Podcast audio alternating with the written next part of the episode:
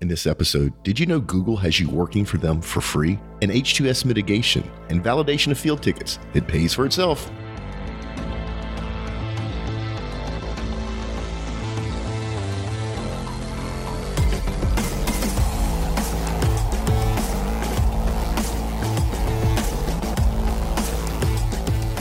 Oil and gas has always challenged technology.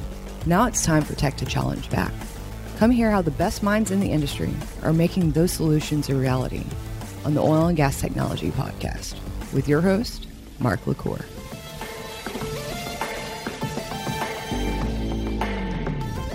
Hey, folks, before we get into the show any deeper, if you want to support the show, please, please, please leave me a review. I had a bunch of y'all do that recently.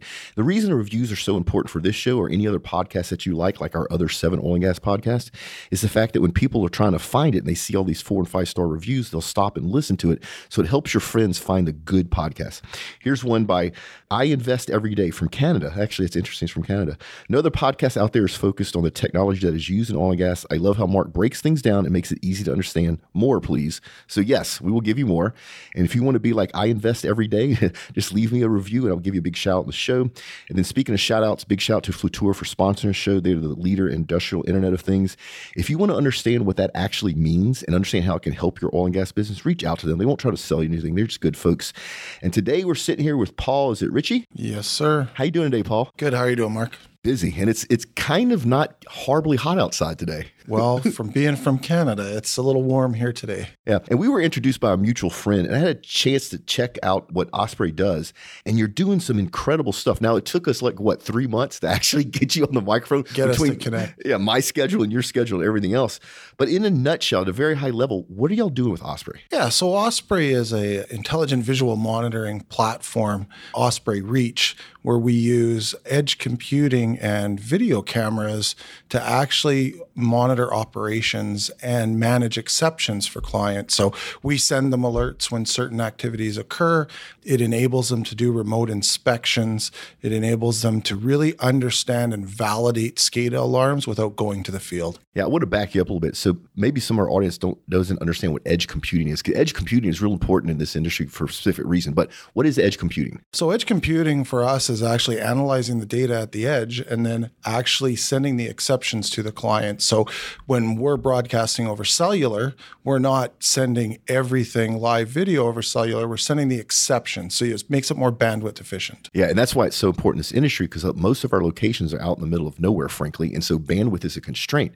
So by using edge computing, you are doing all the processing there, and then only pushing out the important things to over your, your bandwidth connection. And then if you're using something like VSAT, it starts getting expensive, the bandwidth, right? Absolutely. Yeah. So you're up front already minimizing costs and at the same time giving just important information to your client on the other end. Right. Now, you talked a little bit about SCADA. This industry knows SCADA backwards and forwards. I, I could tell a story back when I worked at Bell where somebody issued an accidental disconnect release from a major oil and gas company and shut down their entire SCADA system. And you have never seen phones ring as fast as when that happened. I can imagine that. but but SCADA has its place.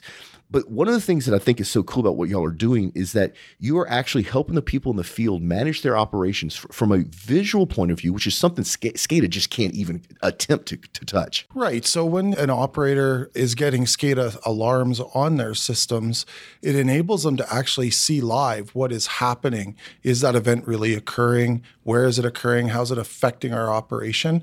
That's number one. Number two is they're able to send the right people out if there is a problem. They're not hopping in their truck and running out. They're sending the right contractor or the right person within their company to go out there. So you're actually up and running faster because you're getting the right the right people at the right time. And you're also touching something which is the number one driver in this industry, which is health, safety, and environment, HS&E. Because you're not rolling a bunch of trucks, you have less people in responding. Because you're rolling the right response, if it's a fire, if it's a bear, if it's a down power line, the people show up with the right equipment and already know before they get there what they're going to have to deal with, which keeps people safe. Absolutely. It keeps operations running and getting going quicker. But it, exactly, Mark, to that point of getting the right people out there at the right time, it can save lives. It can say it can avert disaster. So there's there's huge advantages to really coupling different technologies. Like you know we aren't the answer for all of automation. We're just a catalyst to automation where we're enabling them to actually manage assets by exception only need to look at them when they need to. We're pushing that data to them but to enable their SCADA platforms, their well, their their optimization programs, having those eyes there makes a huge difference in how quickly they react, but how quickly they can optimize or or making the decision to turn on or off a remote piece of equipment is a huge impact on their operation. Yeah, and I want to make sure, get this very clear to the audience. Osprey is not taking video stills and sending it back to headquarters. You have processing going on where the computers are actually learning, right? The machines are actually learning what's important, what's not. Can you talk about that a little bit? Yeah. So we we use an application called computer vision, and within that we apply our machine learning to it, where we're constantly training the algorithms with the data that's coming, the visual data that's coming off that site.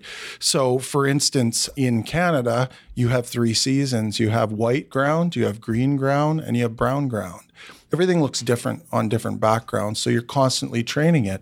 In West Texas, you have brown ground, you have sand, you know, dirt. So things look different on that. So your training becomes site specific and it's done automatically. So where the, when it starts to report the exceptions, it says that's wrong. That's not supposed to be here. And we validate that and send it to them.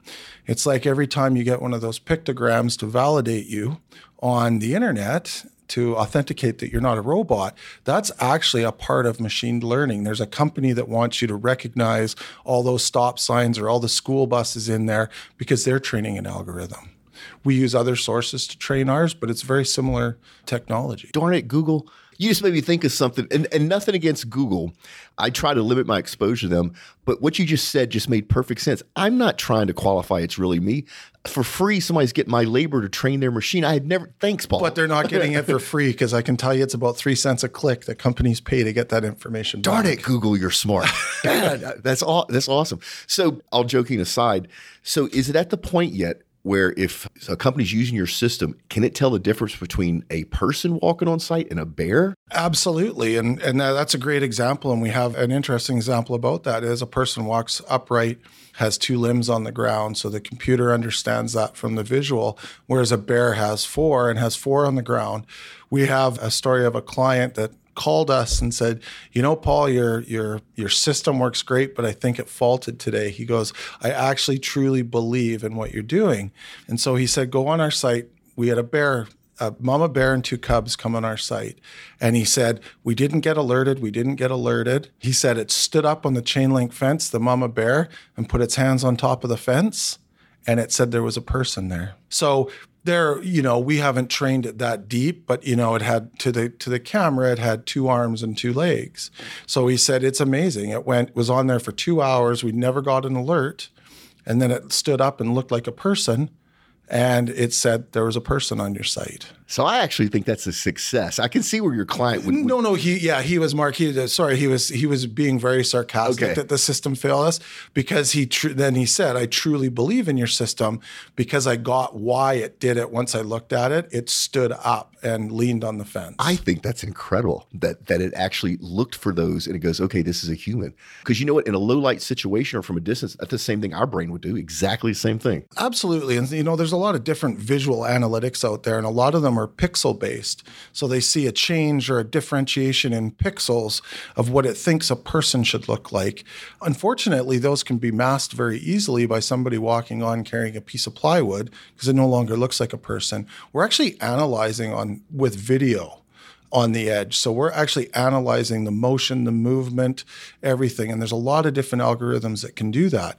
You know, one interesting one to wildlife is we have a client in northern Alberta that is actually on the caribou migration trail and they used to spend hundreds of thousands of dollars in the in the migration season for caribou putting students out in trucks to count the caribou they realized and they had to do this by the regulators they realized that either these kids are blind or there's no caribou out there anymore. So they actually hired us to come in and put our systems along the route and alert them to caribou and wolves. Wolves for worker safety who follow the caribou. It's a long journey, they go down. And they're using this data to prove to the federal and provincial governments that there's no caribou there anymore. Because what happens when they come, because they're an endangered animal, when they come, they have to shut down their operations in the Duvernay and for until the caribou are gone. So it's sad that the caribou are gone. And that's probably another another That's another topic, on yeah. on another show. They think they relocated. That's that's what they're saying because they're still ending up at their endpoints.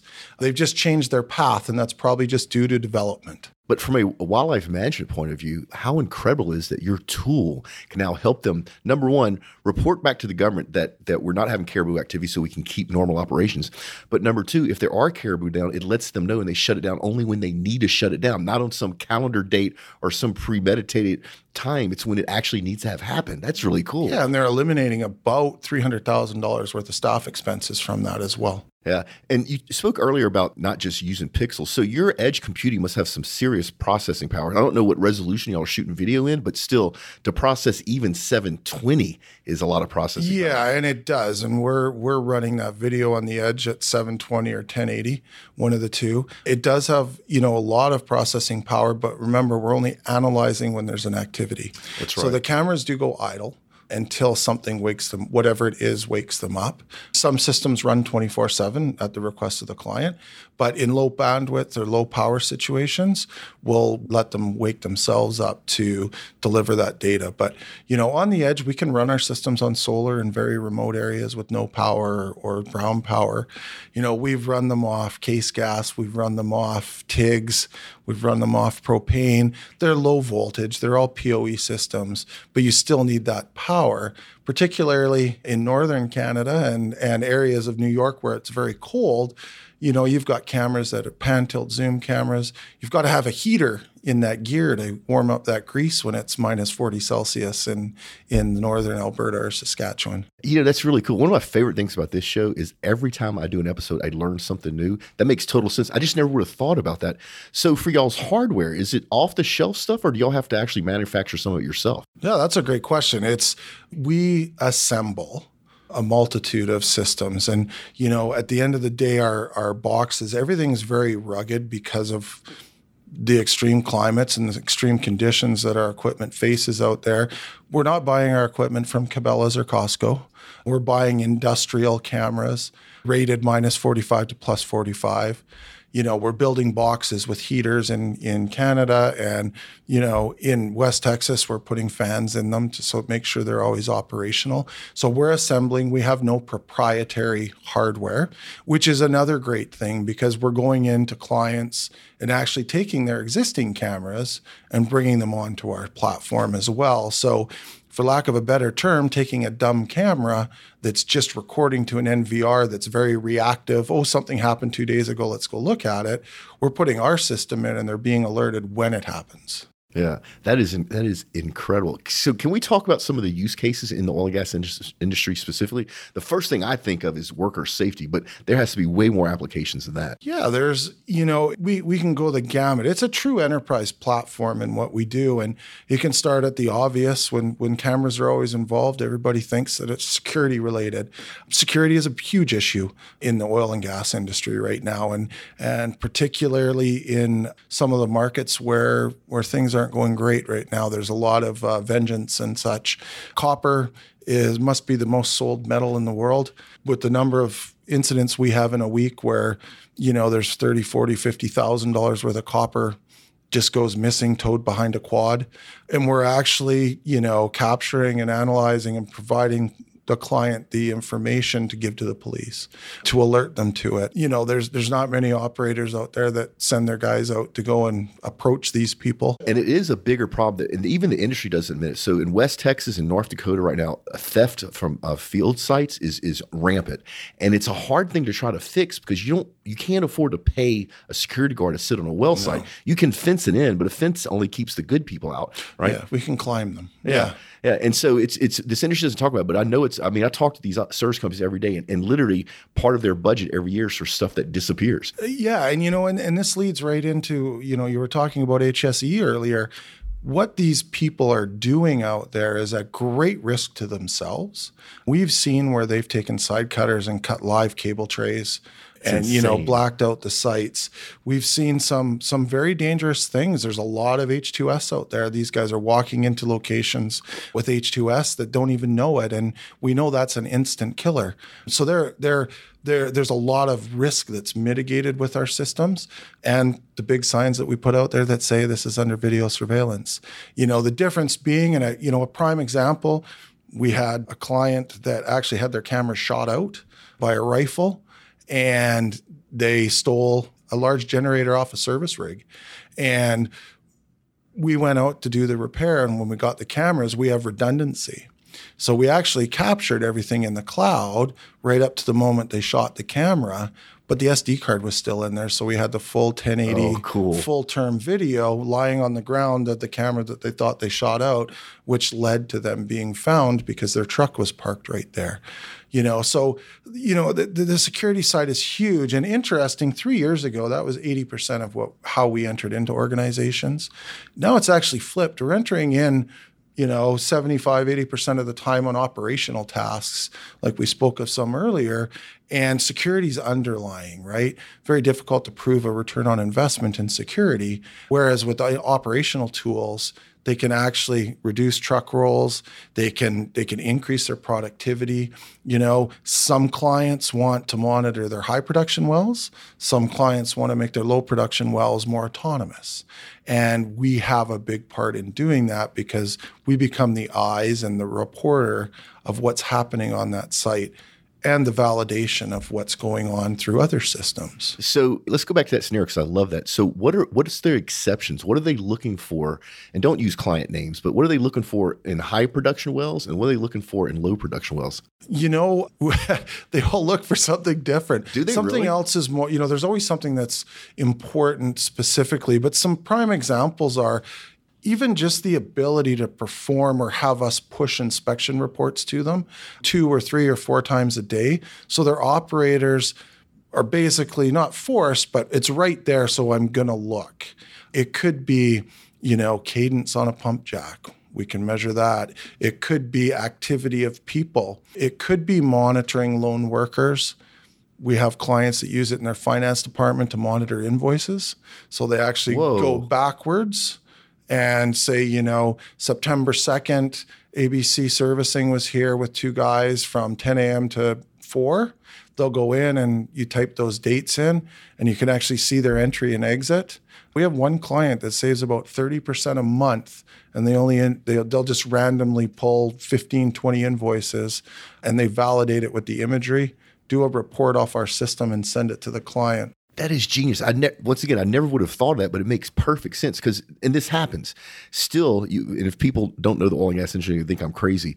But even though it's millions and millions of dollars and a lot of work is done, it's heavy steel type work. It's still the transactions tracked on paper, right? It's still a field ticket, right? And people make mistakes, especially when they're busy. So it's not uncommon for a field rep for a service company who's worked two or three jobs that day to hurry up do all his invoices at the same time, and he may forget that he was there for two hours, not four hours, right? right. Or, or he may put a decimal point in the wrong place, and when somebody key punches that that paper work order, it gets messed up. But this is pure validation, and I would suspect there's also an audit trail. So yeah, yeah so I mean, you can't Full make mistakes. trail. And you know that leads to when you talk about tickets, when you look at the you know the midstream market now, it's become extremely automated, but there's still glitches, or somebody forgets to sign in, or somebody forgets to do something, and now they've got you know more crude in a tank than they thought because or less they can actually go back and realize who may have made that error. It's not theft it's he forgot to scan his card or he forgot to do something and actually make the proper adjustment to it. And and the validating of tickets is a huge one. You know it's a fantastic industry and you know, there's still a lot of things done by paper and human error. And we can assist just like we do with SCADA or other system validation in validating the humans. You know, we we monitor trucks and time them how long they're at a set of risers to understand that when this truck hits 35 minutes, their control center will get an alert that shows the truck, the company, the truck number that says this truck's been there for 36 minutes something wrong with the person? Is something wrong with the process? Or is he talking to his buddy back there? But we got cameras pointing the other way saying there's three trucks behind it. So at the control center, they'll start to reroute trucks because you got to reduce that non productive time and allow these trucks to get their loads off so they can get more and the producer's happy. Damn, Paul, now I don't know which way I want to go with this conversation. yeah, I threw them all out there in one.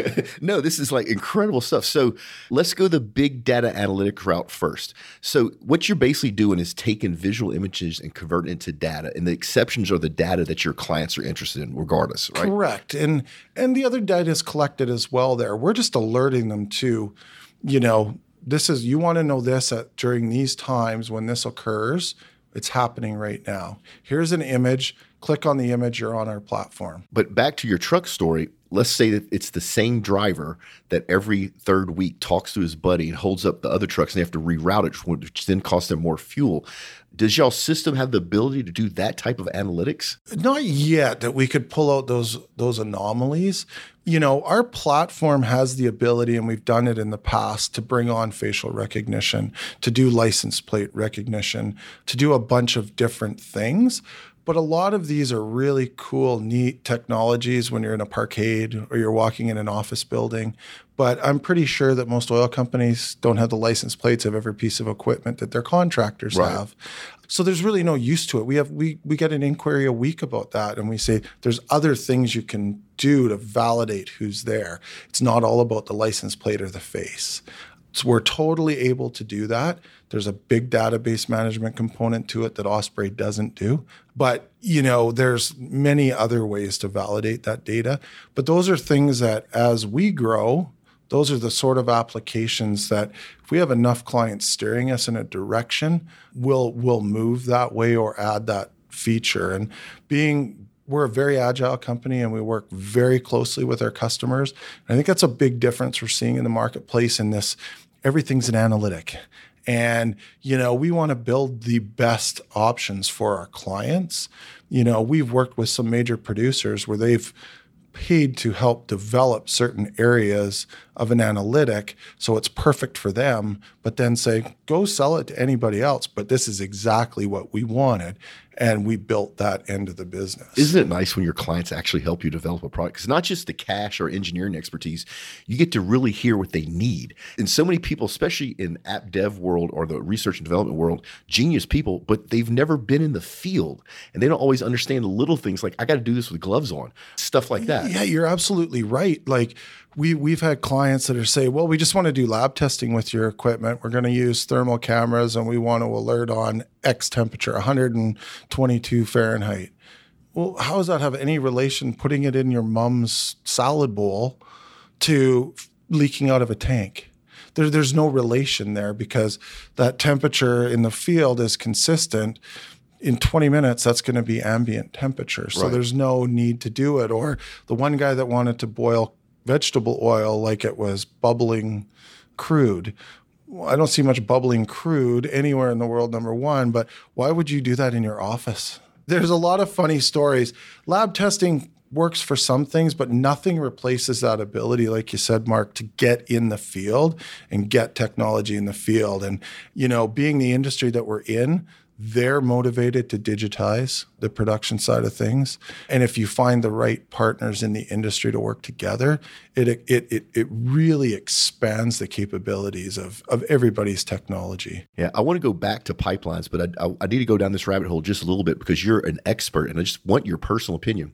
Facial recognition is it privacy invasion or is it something that's just going to happen right now it depends on the country right you know, I don't know. I, I I just got a new computer and that's how it turns on for me. But I do know on Saturday mornings my hair looks a little different and it doesn't necessarily work. But you know, I don't know how outside of the security aspect for those who've ever gone to an airport and wonder why there's blinking lights on the ceilings of all the airports in the world, they want you to look at them because that's what they're doing, how they're running facial rec.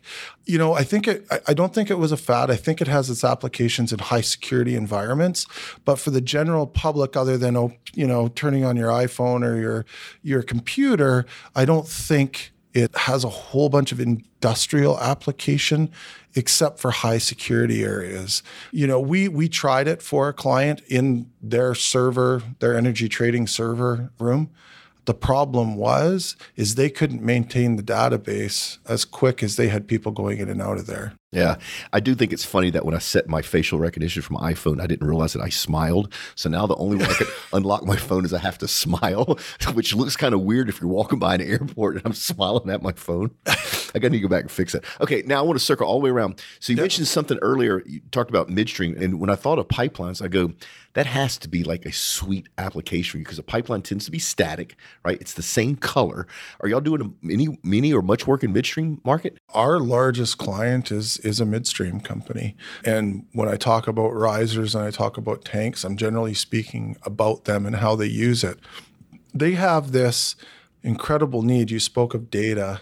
They have this incredible need to collect data for that audit process because they have thousands of trucks in North America from hundreds of companies rolling in and out environmentally sensitive loads.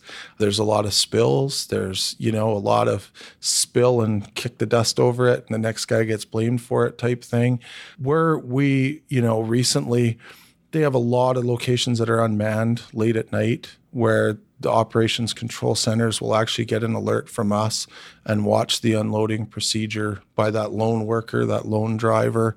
And in many times, it's prevented a lot of environmental or health and safety issues because they'll see something going wrong and they're already dispatching. Yeah, it's and, better and to a, be safe. And from a liability point of view, if for, God forbid you end up in court, you now have a record of what really happened. You have a record, and and you know, one instance there was three or four parties involved in an explosion, and they sat around a table with lawyers in hand and company representatives, and and actually went back about three hours because this this particular company was saying we didn't do anything incorrect. We followed the rules. This happened. The video said showed that that had happened. And they went back two and a half hours earlier. There was another service company that had come in to do some cleanup in there. And they actually were the root cause of what ended up happening, which which was the explosion of a tanker truck.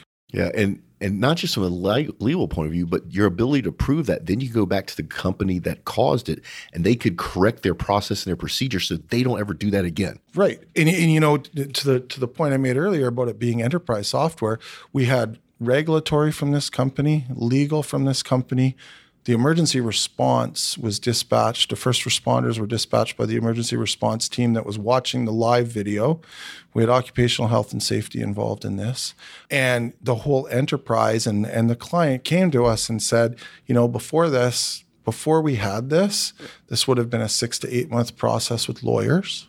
And at the end of the day, probably the wrong person would have been found responsible. Yeah, what a powerful story. Yeah. This is really, y'all are doing some really cool stuff. Now, let me ask you this. So, one of the things that pipeline companies are dealing with here and, and, and in Canada is you're having negative public perception, right? You have an eco terrorism. You're having people out there that why they think this is okay to do that will go out and manually cut on and off valves to interrupt operations. That's insane to the point that sometimes they're hoping they cause a spill, an mm-hmm. integrity issue, so that the company takes a black eye in public.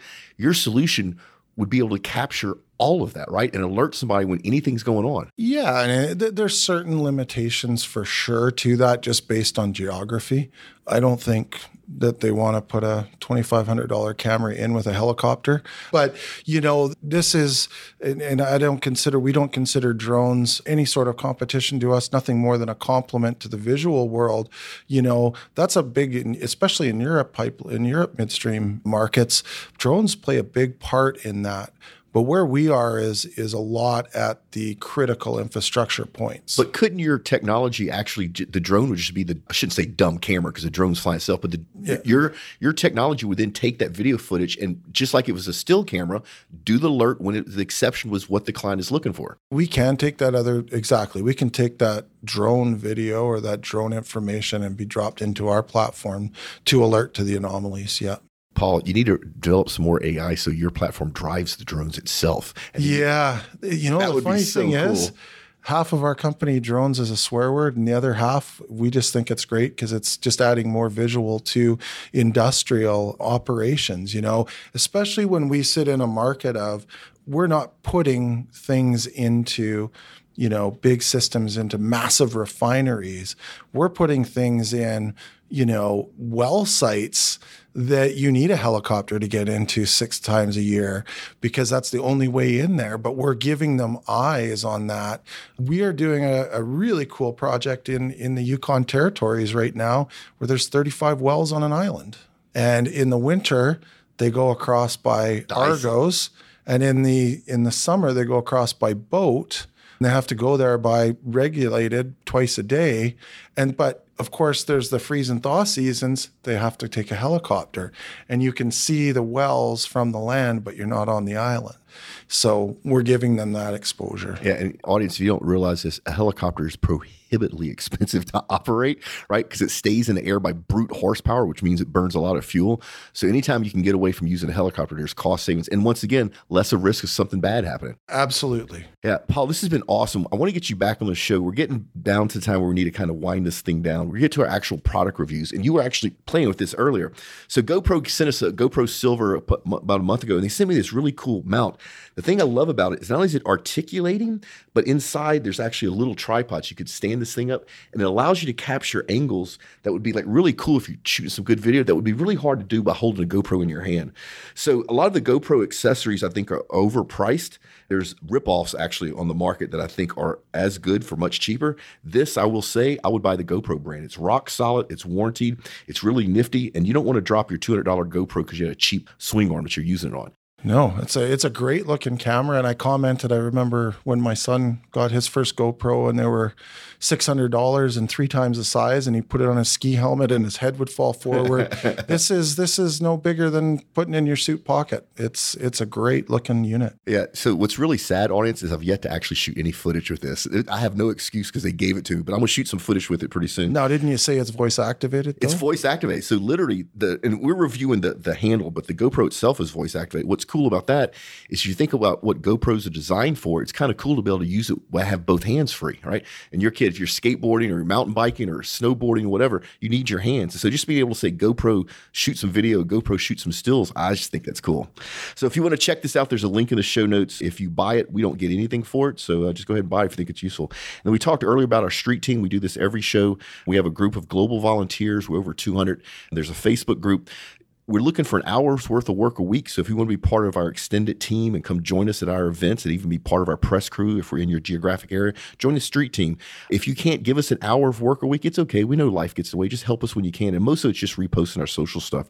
And then big shout out to BCD Travel. They're our official travel partner of choice for this show and all of our other podcasts. If you need to get your people and parts and pieces anywhere in the world and get them back safely, go check them out. These people are awesome.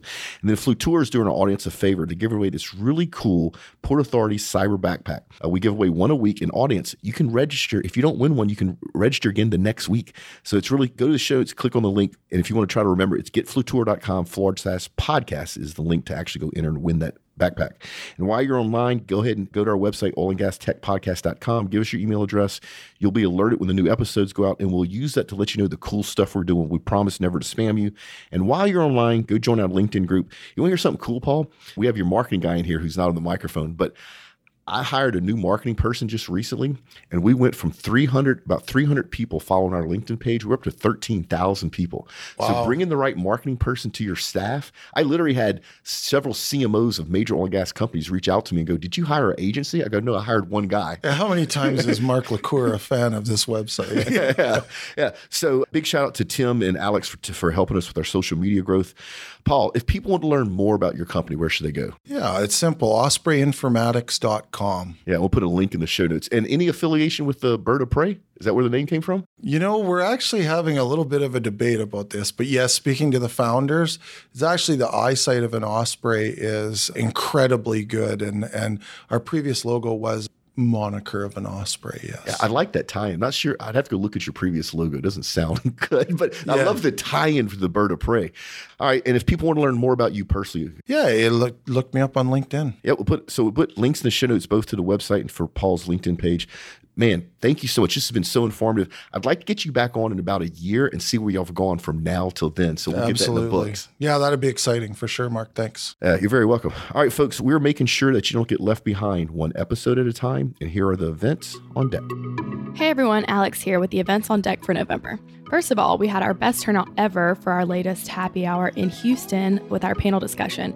So, thanks to everyone who attended, and we hope to keep offering you guys value in the future. Be sure to listen here for any future happy hours. The events on deck for November include OGGN's second Denver happy hour on November 6th from 4 to 6 p.m. The cost of attendance is $20, a portion of which goes to local charities Safe House Denver and Oilfield Helping Hands on November 12th at Minute Maid Stadium, IBM's Oilfield of Dreams Data, Digitization, and Disruption. This event is free for all OGGN subscribers. OGGN's Mark LaCour will be doing a live podcast with ExxonMobil and his 2020 oil and gas predictions. On November 12th through 14th is Procurement Week in Sydney, Australia. Our travel partner, BCD Travel, will be sponsoring day two of Procurement Week in Sydney. Day two has content focused on the construction, mining, and energy sectors, as well as an indirect procurement leaders forum which encompasses travel. Industry leaders will be discussing value driven procurement approaches, evolving technologies, and the changing landscape. And drinks are on BCD at the end of the day. The Houston chapter API Energy Petroleum Club will be meeting on November 12th in Houston. Speaker Shane McElroy will be talking about the sustainability of electric fracturing we have another free event on deck this month for our subscribers. The Top Coder Innovation Summit will be taking place on November 14th in Houston, Texas. This event is the premier innovation event for industry leaders. You'll have the opportunity to attend panels on innovation and emerging technologies and meet with the Wipro and Topcoder executive teams. Lastly, the Algeria Oil and Gas Summit is happening on November 19th through 21st this year. Alnaft will be sharing onshore and offshore updates for Africa's leading gas producer and opportunities for independent oil and gas companies. And don't forget, if you guys would like to receive these events each month via email, click Get Mark's monthly events email link in the show notes of any OGGN podcast. Hope you guys have a great month.